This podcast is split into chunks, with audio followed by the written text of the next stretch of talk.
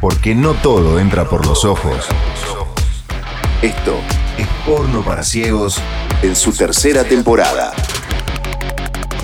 Sexo, dating y relaciones sin solemnidad.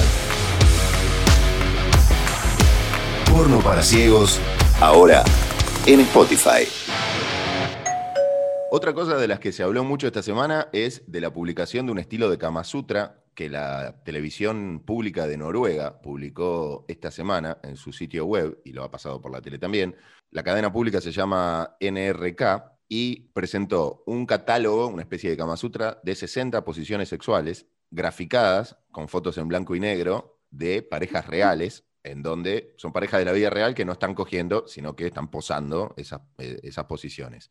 Pero los modelos de estas parejas varían en edad, muy heterogéneo, en cuerpos, en formas, en sexo, en género, lo cual está bueno, está bien, está bien graficado, lleva mucho más a la realidad que un dibujo de un Kama Sutra o de fotos de una pareja hegemónica heterosis, ¿no? Y otra de las cosas que está bueno es que tienen como un buscador en la página que publicaron, en donde vos podés filtrar, buscar poses y podés filtrar según la necesidad que tengas. Ponele, una de las opciones es tengo dolor, dolor de rodilla.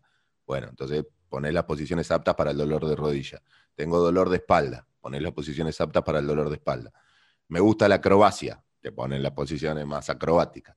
Y así vas eligiendo, vas eh, con filtros de búsqueda, buscando dentro de estas 60, 60 poses. Y hay dos que son las que retumbaron y las que fueron agarradas para titular en los medios del mundo y contar esta noticia. Una es la del koala exprimidor, la pose del koala exprimidor ¿Cómo es, por favor? Sentados los dos y la mujer arriba o el, hombre arriba del otro hombre, penetrándolo, ¿no? Sentado arriba del miembro y abrazándolo como si fuese un koala abrazando un árbol, la mujer o el hombre que está arriba, abrazándolo de la espalda, y el otro levantándolo así y como dándole. Así es el koala, el koala que te exprime. Todo lo que tengas te lo exprime. Juguito recién exprimido. Esa es la Y los espaguetis, los espaguetis son dos acostados con las, con las eh, medio de costado, con las piernas cruzadas, digamos, como viste como los espaguetis quedan en la olla, que se van cruzando así, se van agarrando, bueno, así. Ese espagueti está bueno para dos mujeres también. Sí, el espagueti va más para el, el rosa rosa, el tijereteo va, juega más apto ahí. El frote. Sí. Em, un servicio público inclusivo para la comunidad. ¿Qué tan lejos estamos de que eso se, se implemente acá en Argentina? Y se implementó en Noruega, y se armó un quilombo. O sea, mucha gente rescatándolo y mucha gente criticando que la televisión y la cadena pública eh, se pongan esto como, tema, como un tema importante, porque en el, el día que lo publicaron lo pusieron como en, el, home de la página, ¿viste? De la página de noticias. Lo criticaron mucho, cómo iba a estar ahí en el home, cómo le iban a dar esa importancia, que no, que pin y que pan. A mí me parece que es un trabajo piola que fue asesorado por sexólogos, por médicos, por terapeutas, que las parejas que participaron fueron asesoradas mientras hacían la foto por estos médicos, por estos sexólogos, por estos terapeutas, que tuvieron contención, que están dando una información que está piola, una de educación sexual, pero que todavía hay muchísima gente muy retrógrada, muy conservadora en el mundo y para que esto se haga con fondos públicos, el tema, ya si se hace, es, un, es una noticia y todo, y si se hace con fondos públicos, con mi plata, mis impuestos, van a decirle a esa lesbiana, a esos putos, cómo tienen que coger, a esas... Eh, así, ¿no? Esos son, me imagino ya el tipo de comentario que podría pasar en un país como Acá, así. Con sus, si, van a hacer, si van a abrir las piernas, vayan con sus impuestos, con los míos no. Bueno, amor, a ti te duele la rodilla, no puedes ni garchar. Aquí te están diciendo cómo puedes garchar por lo menos. O sea, agradece que están tomando en cuenta las condiciones físicas de cada persona o, las más comunes para que puedas tener una eh, vida sexual plena. Que también estuve leyendo acerca de que, por arriba lo toco, pero para que lo tomemos en cuenta, de que se toma siempre como bandera que tener una vida sexual plena es sinónimo de felicidad. Y muchas veces leí que las personas asexuales como que no les copa que, que estén todo el tiempo diciendo, ah, bueno, porque coger, la verdad, me hace tener una vida recontra plena, porque a ellos no les pasa eso, se sienten excluidos de que todo gire tanto alrededor del sexo, y es importante tomarlo en cuenta también. Lo mismo que personas con condiciones físicas que tal vez eh, tienen obesidad mórbida o que tienen poca movilidad y les, les cuesta tener sexo eh, de la manera que a ellos les gustaría, está bien que sean recomendados por médicos y digan, che, mira, puedes también tener placer de esta forma. A mí me parece que es, está correcto. Sí, en cuanto a la asexualidad, es un, un, retemón que cada tanto aparece, ¿no? Y lo, volvemos a tocar. Pero bueno, lo discutiremos otra vez. Eh, te puedo decir lo mismo con la, con, no sé, la promoción a la vida sana o al deporte. El que no hace deporte no le gusta que digan, che, hace deporte porque vas a vivir más feliz y vas a estar mejor. Y bueno, pero déjalo que lo aproveche el que sí le gusta, ¿no? Como que a vos no te gusta, no lo haga, pero tampoco pida que nadie hable del tema ni, ni, se recomiende nada. No, no, no creo que pidan que, que hable del tema, pero que sí es posible porque se pinta que el sexo es una necesidad fisiológica casi, como comer o ir al baño. Y capaz hay personas que, que no es una necesidad biológica o no, no sienten esa necesidad, entonces como que visibilizarlos me parece que está bueno. Bueno, ya volveremos a tocar el tema. Tal vez si hay algún testimonio del otro lado, de algún oyente o alguna oyenta quiere compartirlo y nos quiere contar cómo vive su asexualidad. ¿Escuchará este podcast alguien que sea asexual? ¿Le interesará escuchar este podcast? Lo dudo, ¿no? No, no sé. Hay un, quiero contar que hay un tema con unos scratches en Twitter que tenemos. Yo cada cierto tiempo me meto en Twitter y pongo porno para ciegos a ver qué sale. Y sale un montón de gente diciendo, che, hay, en Spotify hay porno para ciegos. O sea, piensan que esto es porno para ciegos, literal. Claro, como que, es un podcast que se llama porque contamos cosas, eh, relatos o cosas como para pornográficas para personas no videntes existen. Sí, y nos bardean tipo, pero si la persona es no vidente, ¿cómo va a saber que hay un podcast que se llama Porno para SEO? Bueno, amigo, lee la descripción por lo menos. O sea, antes de bardearnos en Twitter, lean la descripción. Hay una piba en Brasil que nos odia. Cada cierto tiempo nos tira mala onda.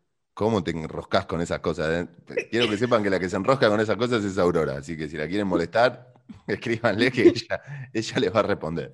A mí, los dos huevos me está chupando todo lo que pongan, pero Tranquilo. hablando de testimonios de oyente, hay un testimonio que leí por Instagram. Yo realmente muy poco contesto en Instagram, no por mala onda, sino que laburo con muchas cuentas. Y cuando termino de laburar y monitorear los mensajes de las otras cuentas, la verdad me da paja eh, entrar a la mía y hacer lo mismo, porque siento que es como que sigo laburando. Pero hay un testimonio que no respondí, pero leí y lo tengo anotado para responder, que es un chico que contaba que tiene muchos años con su pareja, creo que 12 o 16 años, y que mm, siente que tiene una vida sexual un poco monótona porque mm, ve mucho porno y siente que a su pareja no le gusta experimentar, medio que eh, ya siente que hacen siempre lo mismo. Y dice que no quiere tener otra relación ni nada, pero que no sabe cómo hacer porque la verdad es que se siente como muy planchado en ese tema, estancado en ese tema. Yo lo que aconsejaría a cada uno, Efra tenía un consejo, yo tenía otro. Mi consejo es que no vea tanta porno, porque para mí es como que tiene un montón de porno en la cabeza y quiere reproducir eso y en la vida real no es como el porno. Entonces como que le baje un cambio de esas expectativas pornográficas patriarcales, capaz sí hablar con ella y decirle, che, podemos intentar una cosa u otra, pero no quererla poner como una estrella porno, porque no lo es. Sí, yo tampoco entendí, yo lo leí ese mensaje, porque me lo, me lo mandaste, tampoco entendí que él quería ponerla como una estrella porno, sino que él decía, mira, no estamos cogiendo, no, no pasa nada entre nosotros, y yo estoy caliente, y tengo fantasía, y veo porno, y tengo ganas de hacer. A mí me parece que, no sé, puede ser que él tenga una expectativa de un ritmo de sexualidad que no lo va a conseguir con su pareja, porque ese ritmo está marcado por lo que ve. Ahora, lo cierto es que él está, él está teniendo algunos deseos que no está pudiendo cumplir con su pareja. Es así. ¿Cuánto lo va a aguantar? Él mismo decía, yo no quiero serle infiel, no quiero ir por otro lado, pero ya lo charlamos varias veces, no, no se resuelve la situación. Yo he estado en ese lugar. Yo he pasado por lo mismo. He estado en ese lugar. Y tuve esa misma. ¿Y cómo lo resolviste? Y se terminó todo. Después de un tiempo, se terminó todo. no se resolvió. Eh, no, pero en, ese lugar de charlar de, che, no, no está pasando nada, que eh, estuve varios años, o sea, con hijos de por medio, hijos chiquitos, ¿no? Había otros factores que, por ahí había para tener en cuenta para tratar de, remar la situación. A mí no me funcionó el, el, tratar. Yo creo que cuando llega un punto que por ahí es cruel y cada pareja es un mundo y cada situación, yo hablo desde mi punto de vista. No sé, a mí me, me hace mucho ruido todos los, todos los consejos para levantar la pareja, los consejos para encender a tu pareja, viste, todas esas cosas demasiado estructuradas como para que suceda algo, para mí le ponen, le, pones todavía más expectativa a que eso mejore, y como no mejora, te frustras más todavía. Y, viste, y querés hacer todo, bueno, me compro los juguetes, me compro el, disfraz, vamos al swinger, hacemos un trío, y no, no levanta. Y e, es, jodido, para, mí, y, yo entiendo esta parte que vos, que vos nombrás, y la he traído acá a colación también, que hay muchas sexólogas que con una mirada feminista dicen, bueno, los hombres le exigen a la mujer un, ritmo sexual y, algo que ellos tienen en la cabeza porque fueron formateados así con el porno, porque crecieron con eso, quieren eso y después se encuentran que en la vida real no es eso y no se encuentran. Está bien, eso lo entiendo. Pero también hay otras realidades, realidades en donde, por lo que yo entendí en el caso de este chico, siempre la iniciativa la tiene que tener él, siempre tiene que él tirar del carro, siempre tiene que él buscar, siempre tiene que él generar, siempre tiene que él preocuparse por la cuestión. Y cuando siempre es uno el que busca, busca, busca, le pone onda, llega un momento que se cansa de ser siempre. Uno quiere ser deseado también. Cuando uno está en pareja, claro. a la otra persona y quiere ser deseado, quiere ver que la otra persona tiene ganas también. No que uno arranca y bueno, arranca porque no le queda otra. ¿Viste? Como, sentís como que, bueno, si yo no arranco, no arranca nunca. Si yo no le pongo onda, no arranca nunca. Por ahí, si yo arranco, arranca. Pero dale, loco, un día arranco yo, un día arranca vos, ¿viste? hagamos que esto funcione, que los dos sintamos que hay unas ganas del otro lado. Porque si no, es siempre lo mismo, siempre lo mismo, y te cansás de ese papel. Y cuando después abrí la puerta, salí y ves que alguien te tiene un centro o te sentís eh, deseado por alguien y como que alguien te hace sentir esa cosquilla, esa mariposa de vuelta, y mucho, por más resistencia que quiera ponernos, la dudás. Claro, y ahí es cuando viene el tema de la infidelidad si tienen un contrato monogámico. Así que importante que lo hablen o importante que busquen un balance. ¿Tenías otra noticia por ahí, Efra?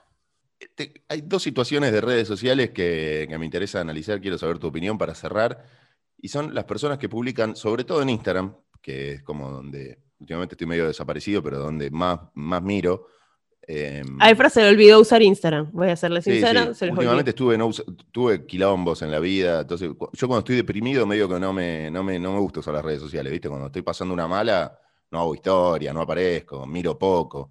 Y después cuando volví, me, cualquier, subí historias que no tenía que subir, me mandé cagadas, ¿viste? ya estoy viejo, soy mi tía Marta, mejor no lo uso más. Eh, no, la gente que pone, eh, dos, dos tipos de personas. La gente que por un lado se la pasa posteando que no coge nunca en Instagram. ¿Viste? Hay gente que todo el tiempo hace chistes referidos a que no la pone nunca, eh, cuánto hace que no coge, meme, publica, todo el tiempo. ¿Viste? yo digo, ¿qué es lo que quieren mostrarle al mundo de verdad? O sea, quieren que es el, el, crash que tienen dando vuelta ahí genere empatía, le saque charla por eso. ¿Quién, cuando posteas eso, ¿quién te contesta? No te contesta el crash, te contestan todo lo demás, Herley, que no, que no querés que te contesten.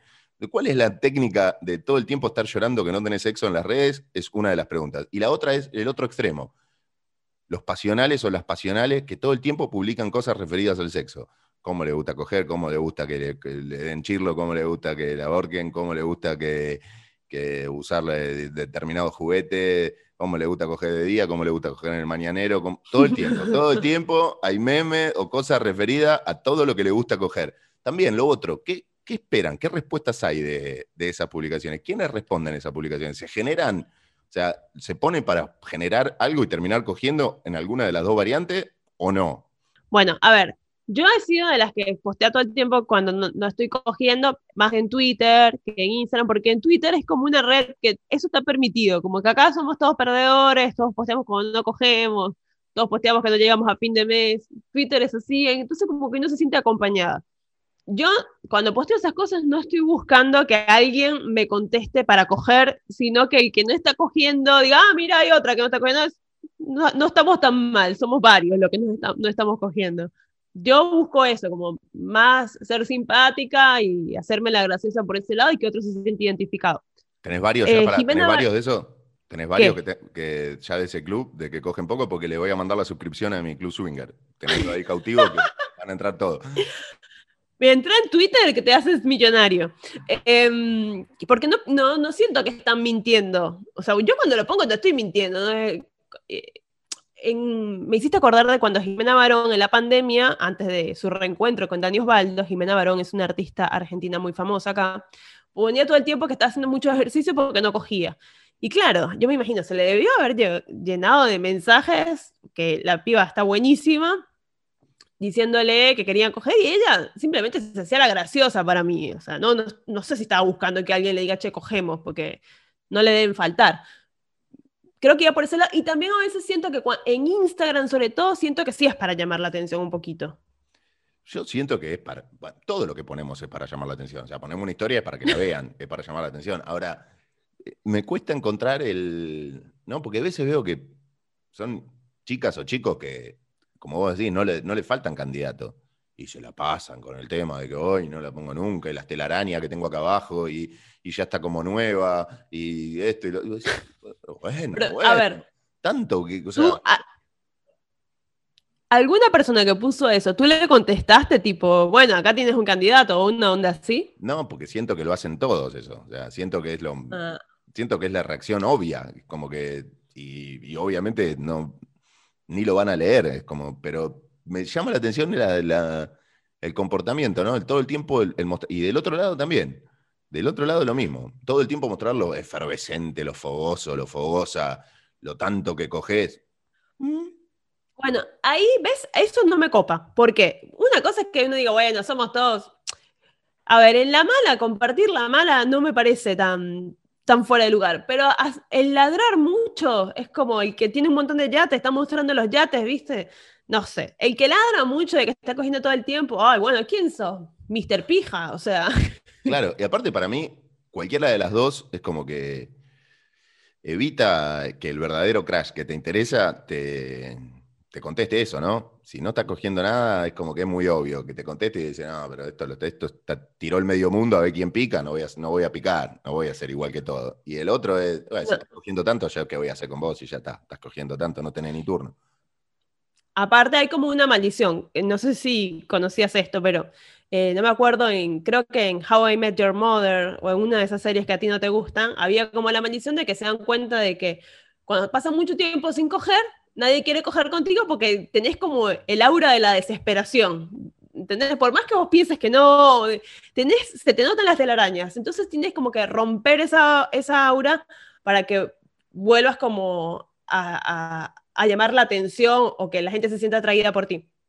Y cuando subes que no estás cogiendo, por ahí, como dicen por ahí, por algo será que no estás cogiendo, capaz estás loca, capaz estás loco, capaz eh, entonces digo, si no estás cogiendo, vos que sos súper hegemónica, por algo será, o sea, la verdad. Jime. la, teoría, la teoría del dominó, dicen que también, ¿no? Cuando cae la primera ficha, después empiezan a caer, pero el tema del aura de la primera ficha es la que cuesta romper. Bueno, pero si tienes que garchar con alguien, ¿a quién preferirías? ¿Al que sube todo el tiempo que está cogiendo o a la que sube todo el tiempo que no ha cogido? Y no, a la que está cogiendo. Por lo menos tan rico. ¿Viste? ¿Viste? ¿Viste? Que el otro te suena como, aquí pasa algo raro si no estás comiendo. Pero tampoco, no me, igual no me calienta mucho la, que todo el tiempo expone lo... No, tampoco, eh, no, me, no, me llama tanto la atención. A mí también, porque también... Queda, no queda ningún secreto, es como que, bueno, si ya le contaste tus placeres y tus cosas y lo que te gusta en, íntimo a todos tus amigos de Instagram, no queda mucho por descubrir, es como que ya está lo que hacemos nosotros acá en el podcast.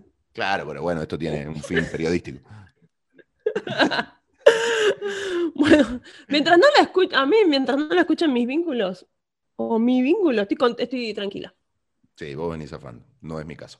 Eh, bueno, Auro, nos volvemos a encontrar cuando se pueda, básicamente, ya en este nuevo formato de Zoom, hasta que podamos, no sé, encontrar el momento para vernos, tomar algo, que no se corte, Auro, viste, con, vínculo. claro, que no se corte. Em, si escuchan un eco, no sé si Efro está escuchando, si lo escuchan los oyentes, es porque no tengo auriculares. Así que si quieren poner un cafecito para que Aurora tenga auriculares y podamos grabar mejor. Otra vez volvimos al Zoom, no lo puedo creer.